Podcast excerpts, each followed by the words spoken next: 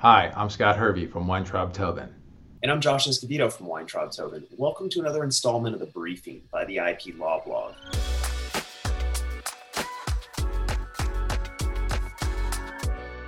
There seems to be a new trend of celebrities getting sued for copyright infringement for posting a photo of themselves, a photo the celebrity did not take on social media.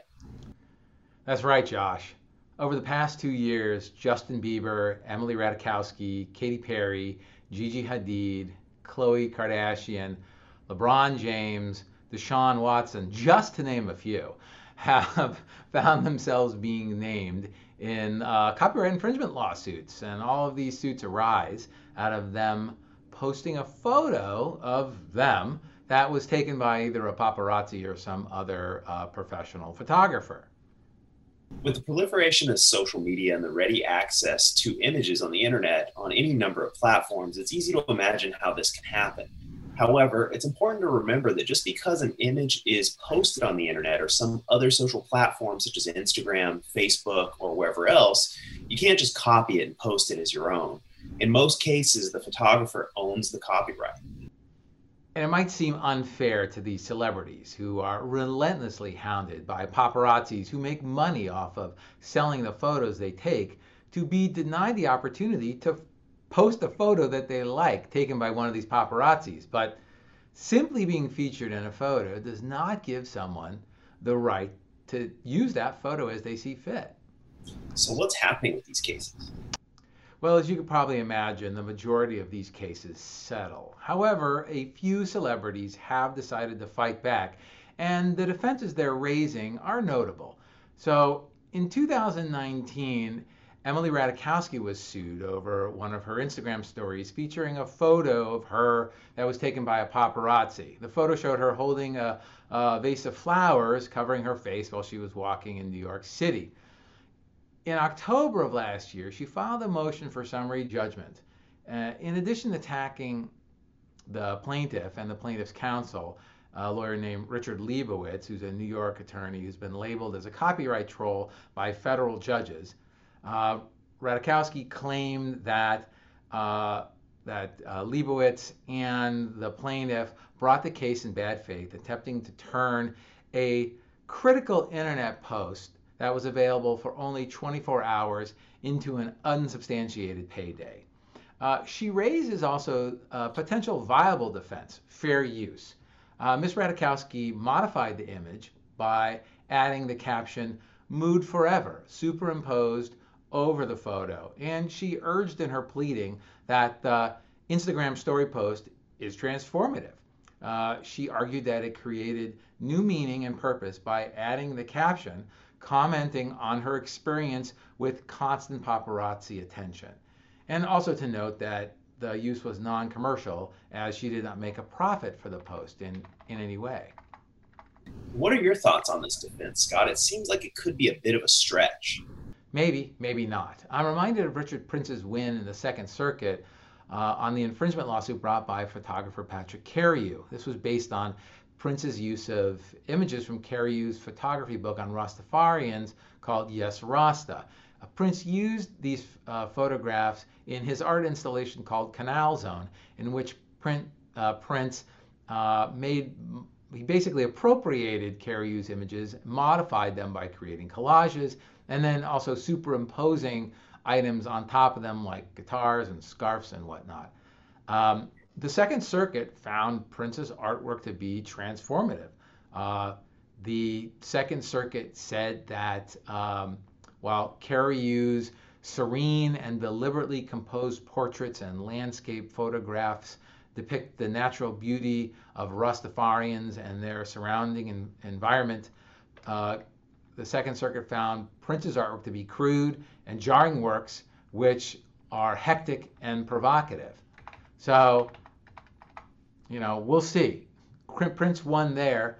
Uh, the modifications that he made to Cariou's work were maybe slightly more than the modifications here, uh, but I think the argument that uh, Ratajkowski's counsel makes about um, her commentary on uh, their social environment and being constantly surrounded by paparazzis, yet maintaining a good, positive mood, may win the day. We'll see. What about King James, who I understand has given the full court press to photographer Stephen Mitchell, who is suing him over his posting on Facebook of an image showing James dunking in a game against his former team, the Miami Heat, on December 13th?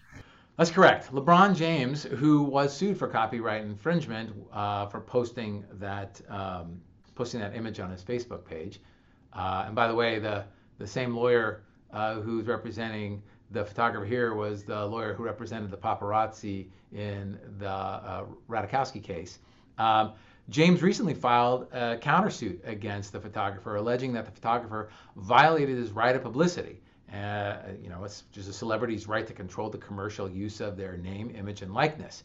In his suit, LeBron James claims that he never licensed or otherwise permitted the use of his image or likeness for any purpose to the plaintiff, and that the plaintiff has exploited LeBron James's image and likeness to promote the plaintiff's photography services. Uh, the case was recently transferred to a California federal court where it's currently pending. James's claim highlights the tension that sometimes occurs between an individual's right of publicity, a right that's provided by state law, and the First Amendment's protected free speech. But does James really have a case? Professional photographers and paparazzi primarily license their photographs to news outlets. It seems to me that this type of protected speech, news, would win every time. You raise a good point there, Josh, but LeBron's complaint focuses on the fact that the photographer is using the photograph on his own website to promote his own photo services. Let's run through the factors California courts use generally when analyzing this conflict, and let's see where James's claim would come out. So, in California, the test used to evaluate an affirmative defense to a right of publicity claim is to look at the transformative use of the new work. This test was formulated by the California Supreme Court in Comedy 3 Productions versus Gary Saderup. Comedy 3 involved a charcoal sketch work by artist Gary Saderup of the Three Stooges that was reproduced on lithographs and t shirts. This test is the balancing of the defendant's First Amendment right and the plaintiff's right of publicity. The Supreme Court explained that where a work contains significant transformative elements, it's not only especially worthy of First Amendment protection, but it is also less likely to interfere with the economic interest protected by the right of publicity. In upholding the plaintiff's right of publicity claim, Cal- in Comedy 3, the California Supreme Court found that the work in question, the charcoal sketch, contained no significant transformative or creative contributions, and that the artist's skill is manifestly subordinated to the overall goal of creating literal, convenient depictions of the Three Stooges so as to exploit their fame. I remember that case. And wasn't there a recent Ninth Circuit case that cited Comedy 3? That's right, Josh. That's Keller versus Electronic Arts. Um, and in analyzing the decision in Comedy 3, the Ninth Circuit explains that Comedy 3 really provides at least five factors to consider in determining whether a work is significantly transformative to obtain First Amendment protection. So these are the five factors of the transformative use test. And those are one, is the celebrity's likeness one of the raw materials from which an original work is synthesized? Or is the depiction of the celebrity the very sum and substance of the work? Two, is the work primarily defendant, the defendant's own expression or merely an expression of the likeness of the celebrity. This factor is uh, determined by looking at whether a purchaser of the work is motivated to buy a reproduction of the celebrity or to buy the expressive work of the defendant. The third factor is which element predominates the work. Is it the literal and imitative reflection of the celebrity, or is it the, defend- the defendant's creative elements? The fourth factor, uh, which is really looked at in close cases, we look at the economic value of the work and whether or not that's derived primarily from the fame of the celebrity depicted, or is it because of the defendant's creative endeavors? And lastly, the fifth factor, is the defendant's skill and talent manifestly subordinated to the overall goal of creating a convenient portrait of a celebrity so as to commercially exploit his or her fame. Now, lay on top of this um, the California Court of Appeals decision in No Doubt versus Activision Publishing, which was followed by the Ninth Circuit in Keller versus Electronic Arts. This case addresses a claim by the members of the band No Doubt um, that the use of certain lookalike avatars in the video game Band Hero, a game which, as you know, uh, simulates performing in a rock band, violated their right of publicity. Uh, in that case, the court held that No Doubt's right of publicity claim prevailed over Activision's First Amendment defense. The court concluded that the video game was not transformative under the holding of Comedy 3. Specifically, the court reasoned that the video game's characters were literal recreations, recreations of the band members doing the same activity by which the band members achieve and maintain fame. The fact that the avatars appear in the context of a video game that contains many other creative elements does not transform the avatars into anything other than exact duplications of No Doubt's band members doing exactly what they do as celebrities. So taking this all into account, like by no means is it a slam dunk for James or for Marshall.